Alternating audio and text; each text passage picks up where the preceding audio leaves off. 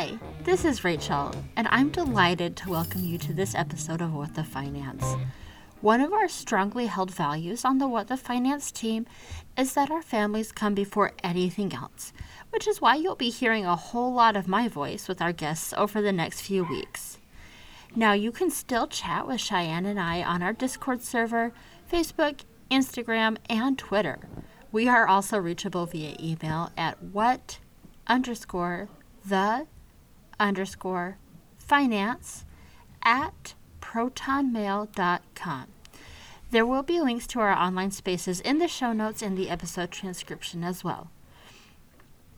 Now, I did also want to give a friendly reminder that we have a Patreon where you can subscribe for additional What the Finance content for as little as three dollars a month. Now, finally, this episode was recorded on the lands of the Dakota, Kloss, and Seminole people. We recognize and support their sovereignty, express our appreciation for their stewardship of our natural resources, and seek to demonstrate our commitment to dismantle the systems of oppression that negatively impact our Black and Brown kin. All right. Well, welcome everybody to this episode, the third of our season for What the Finance. Now, as our longtime listeners might know, Cheyenne is going to be gone for a few weeks, and I am joined by Stephanie Hoffman, who's going to be spending a little bit of time in this episode just having a conversation about family finances and how you maybe approach uh, finances with your spouse.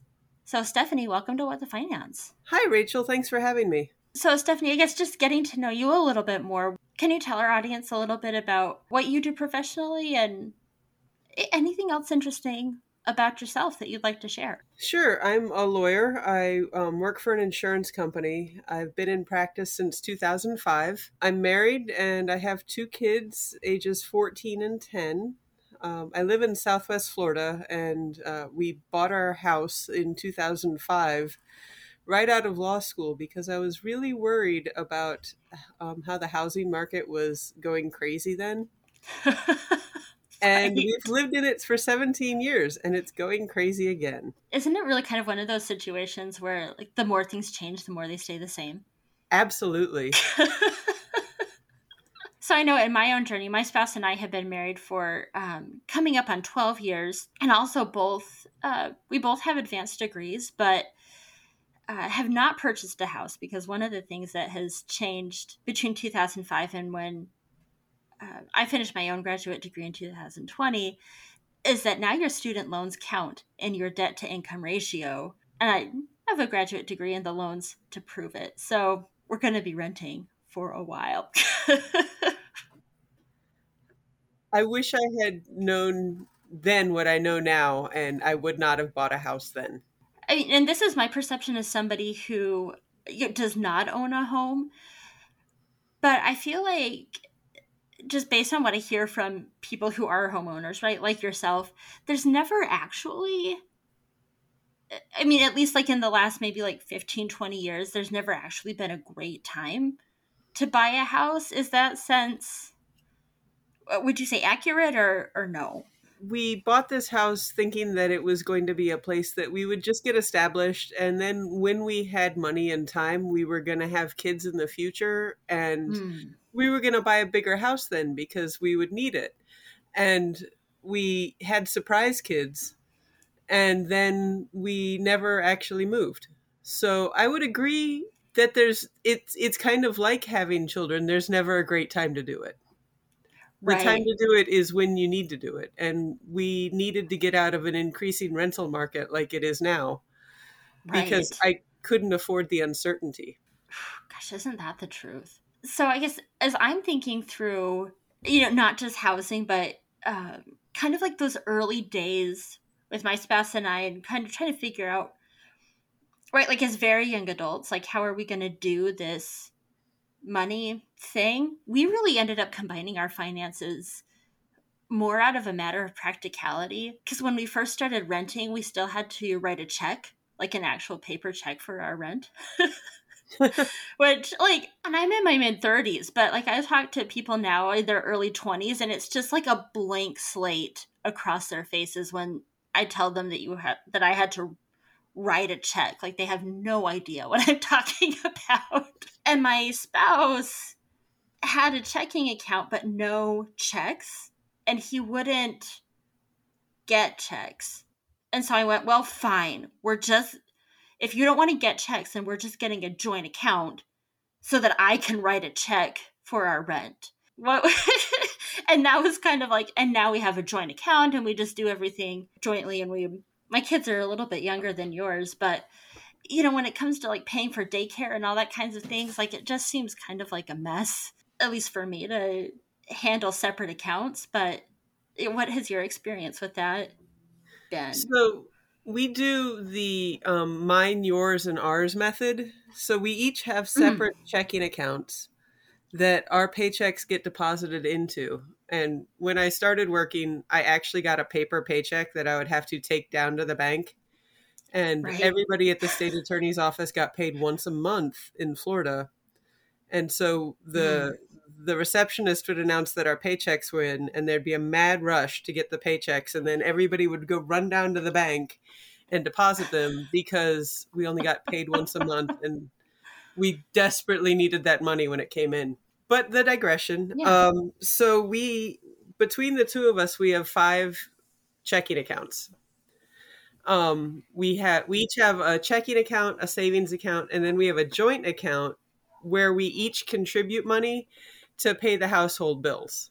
Okay. It's been a work in progress over the years for how we separate our bills. Sorry about the dogs. That's okay.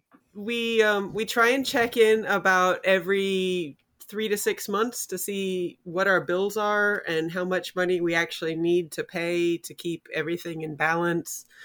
Um, it also allows for us to have a bit of, you know, fun spending money that the other partner is not, you know, looming over your shoulder and saying, "Why are you spending money on that?" For my husband, his his fun is going to buy records. Mine is getting all the Starbucks. So he doesn't give me a whole lot of, um, you know, he doesn't give me a grief about, you know, two or three times a week that I'm going down and getting a six dollar coffee. And I don't get, give him grief for getting, you know, a record or two or three a month. And then we can save money together. And I actually have a spreadsheet of all of our expenses that the entire family can see, you know, what I'm paying each month, when the bills are coming due. And, um, and it works out really well for us because then we know exactly how much we have coming in and how much is going out at each time. So we don't necessarily pay all the bills. We don't like, we carry credit card debt. And we don't yeah. necessarily pay off our credit card at once because we have unforeseen expenses come up, but we have a plan to pay them off and they are manageable the way it is. That's awesome. You know, and I think I really, like within the personal finance space, I think that any type of debt really is viewed as like the worst thing that you could ever possibly imagine having, right? Like, you know, you should never have debt for, I guess, depending on who you are, right? Like people go as extreme as to like, you should buy your house in cash and you should pay for your college degrees in cash and you should never have a credit card and it's the worst thing you can do. But um, I think exactly like you're talking about, you know, when you are, particularly when you're in a family, right? That like you have things that come up, your spouse has things that come up, like your kids go, oh, hey mom, I forgot that there's this field trip that you need to write a check for, or, you know, send cash or whatever. Uh, you know, you could go into the parent portal and pay for this field trip online and you need to do it by tomorrow. Like, um, so I'm kind of getting into that, that phase of life. Exactly. As we, we speak, actually, like it's kind of a necessity in my view. Had to buy two computers and a LaserJet printer in the last three weeks. So oh it is, you know, surprises all around and that's okay. We're going to pay off that debt in three months. Like right. we have a plan. We're carrying a little bit. It's not the worst thing in the world. I've come to peace with it, you know, having twenty-five years of student loan debt. There's some things that I'm just never going to pay off. That and we carry a mortgage and that's a fixed expense that we're going to be paying for a long time. But right. I know exactly how much it costs. I know how much interest it is. Um, it's not going to change. So I can, we can plan for contingencies. Right. Now, I'm curious if you'd be willing to talk a little bit about these quarterly meetings that you have to kind of go through to make sure that you guys are staying on the same page with, you know, what you're contributing to your joint accounts. I, I am definitely the finance geek in the family. Um, I have to bribe my husband by taking him to uh, the brewery down the street. He goes begrudgingly, but I make him sit down and listen to how much money that we're spending in, you know, on our credit cards and what we are spending on, because luckily, like American Express and Visa and and the we have, you know, about five yeah. credit cards. They all tell us what we're, you know, what the breakdown is and what we're spending. And if I notice that we're spending too much eating out, we'll readjust that and maybe plan to eat, do more dinners in, or plan to eat at, you know, McDonald's instead of a slightly more expensive restaurant. So those meetings just go over what we're spending, what we will plan to pay for our credit cards each month to make sure that we are paying down whatever debt we're carrying. And so we're still putting in a, enough money. It's also a meeting to have us plan for our vacations or any any um, fun things that we're going to do over the next year so that we're saving appropriately so that we can go on those with minimal debt. We did just right. take an epic trip as kind of like a celebration of of COVID release over the summer where we spent a lot of money driving around this country and having a, a wonderful time. So we had we had planned for that. We spent a little bit more money than we had wanted to, but that just means that we're going to scale back for the next like six to nine months on any other crazy things that we would do, like go to Disney World for a day or two. That's not in the cards now.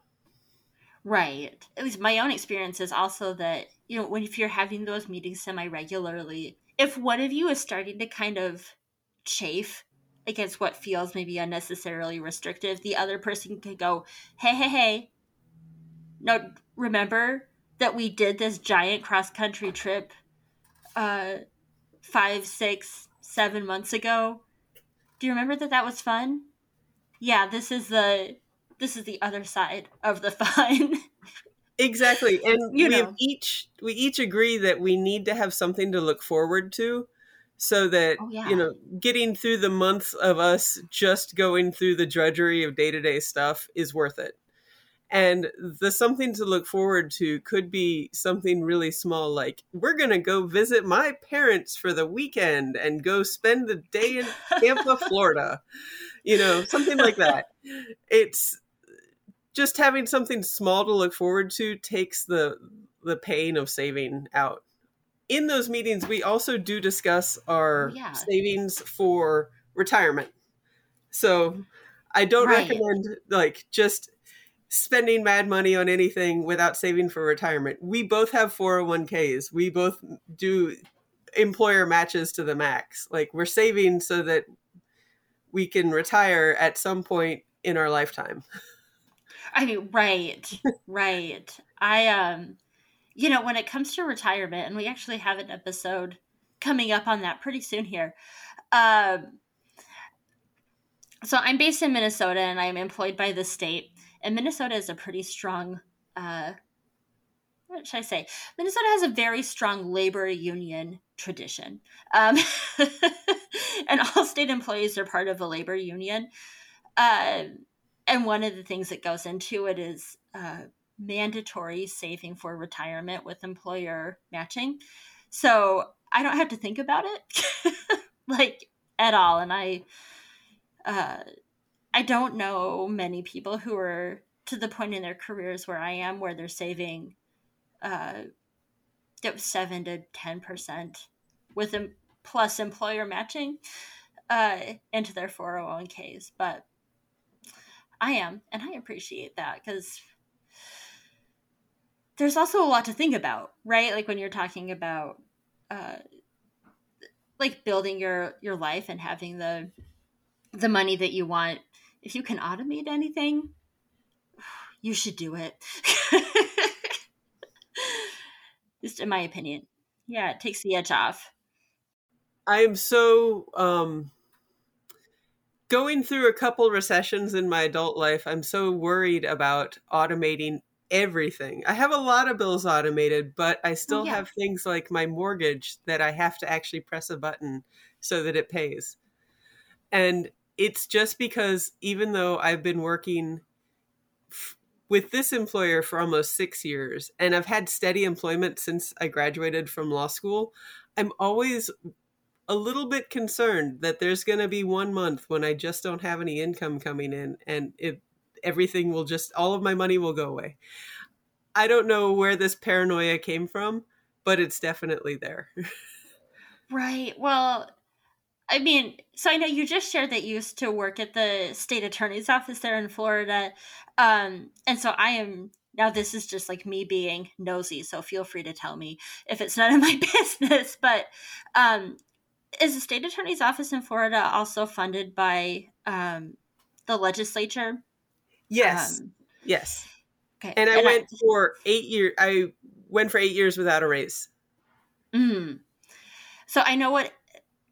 I've worked for the state of Minnesota for my entire adult life, and there have been several times where our legislature didn't pass a budget by the deadline. Um, and so I have actually had that experience as a state employee where, like, uh, nope, there wasn't going to be any money coming in for two or three weeks. Exactly. Because and- the legislature decided to uh, play party politics with people's livelihoods. So I think it's fair, just for what it's worth, that you have that. We all went through our own yeah. mini um, recessions in, in our own livelihood, it sounds like. Yeah, I yep. I did have that. I did have government shutdowns. Um, and being and since we were only paid once a month, um, it really hurt. There was times when I had like oh, yeah. twenty dollars in our account. Uh, but at least I still had healthcare paid for, for whatever it's well, worth. I mean, so yeah, like you can't, there's no food on the table, but you'll be okay if you break your arm, um, or whatever. Um, oh, what a time this has been, you know, to kind of be coming up into, uh,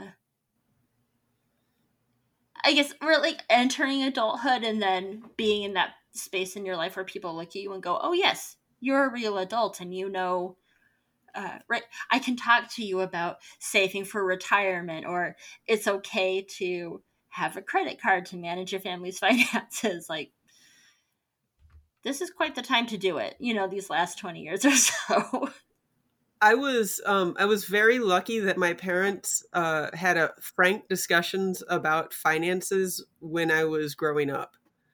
So, you know, my parents showed me credit card bills and said, this is how much money. They never told me how much money they made, which uh, irks me a bit. Um, my kids do know that we make enough money to cover our bills, and I show them how much money my husband and I contribute to our finances. Um, but... Uh, Ha- having them show me like things like how to make a budget and how to budget the amount of money that you're saving and spending, and how to control yourself, and how to like pay your credit cards when the bills come in so that you don't get late charges. Um, it, I really appreciated that, but yeah, it is quite a time to be alive. Um, I like to joke that when people, uh, people look for the adult in the room, and I always used to like look around with them, and now like they're looking at me because I'm forty-two. Right. Like, what is this? Is there somebody behind me? Because I'm not an adult. Right, right, right. Are you? Um, of course, like we're not that far apart in age, but um, I'm a big Star Wars fan. And was reading an article recently about Hayden Christensen because he reprised his role as Darth Vader for the Obi-Wan series. Uh, and he has an eight-year-old daughter, and so he hasn't acted in Star Wars since his eight-year-old daughter was born. And I went, oh, I have an eight-year-old daughter. And then I read that he was, um, he's forty-one, and I went, how do I, how do I feel about this? Like, it's totally logical for somebody in their forties to be my contemporary. And yet there's all this social baggage of being in your forties. Right. Like, right. Like I can remember my, um, right. Like my dad turning forty and everybody going, "Oh, you're over the hill." And I'm like, well, now as an adult, I can go, well, that was stupid, but it still is kind of back there, you know, like, and you're going, yeah, no, okay, this is it. People are looking for the adultier adult, and well, it's me. I was blessed, I was blessed to turn forty um, right as the pandemic was hitting, so nobody cared. So, that is a blessing. It just that it just slipped right by, and here I am still existing at forty-two, and it's fine. Right, like, surprise, you're still here, and you're doing great. Yeah, no, I got um, those braces I mentioned earlier. I got them right after I turned thirty. I kind of went from people going, wait, maybe this lady, is like, maybe she looks old enough to know what she's talking about, to like, oh, wait, braces. Nope, this is very obviously a teenager. Um, and then we all had to mask up, and it went right back to, wait, this lady looks like she's old enough to know what she's talking about. So I've appreciated that. Oh, I definitely appreciate that. I, well, I started going gray at about twenty-five, and I have, mm. I have some like gray Bride of Frankenstein streaks in my hair that come out from my temples. And it, they've been very useful to me as a trial lawyer, because then people like a little bit further on into my career, people started taking me um, seriously because I looked older than I was. So I don't, right. I, I completely appreciate like having people, having other co- peers uh, look to you as somebody with authority and just trying to look like you know what you're talking about. Right, right. Um, so my apologies. I kind of got us off, off track there, just completely on my own. But I think just kind of closing us out, as I think about things that I wish that I would have known early in my experiences of like building a family budget, one thing that I wish that somebody would have very explicitly said to me was, you know that you're only going to get better at this with practice, right? Because I often had the experience where people would go, oh, well, I'm just not good with money. I don't know what to do. And so they wouldn't do anything. And of course, it turns out that managing money is a lot like any other skill. You just keep working at it, and suddenly you've find that you're good at it, just like being an adult. Uh, is there anything that um, that you know now that you would like to share for like other people to also know? Not everybody enjoys talking about money. I I do. I think talking about budgets and financing and things like that is fun. I work for an insurance company. I mean, this is the type of nerd that I am. Uh, but my husband hates it, and it's because he, of his family background, um, he grew up not knowing if there was actually going to be food on the table. So him talking about money is, is painful. And uh, it takes a lot of trust to be able to um, discuss things like budgeting and owing money and where... you know, planning for the future with, with a partner, to know that there's not going to be judgment if you find out that there was maybe some credit card debt before you met, or maybe there was a, even like a default judgment in court before you met, just so that you enter the relationship and then you continue the relationship with trust. That's why we have, you know, quarterly or so check-in meetings to make sure that we're still back, still in the same track and the same freight. frame of mind in um, where we want to go with the budget together. I love that so much.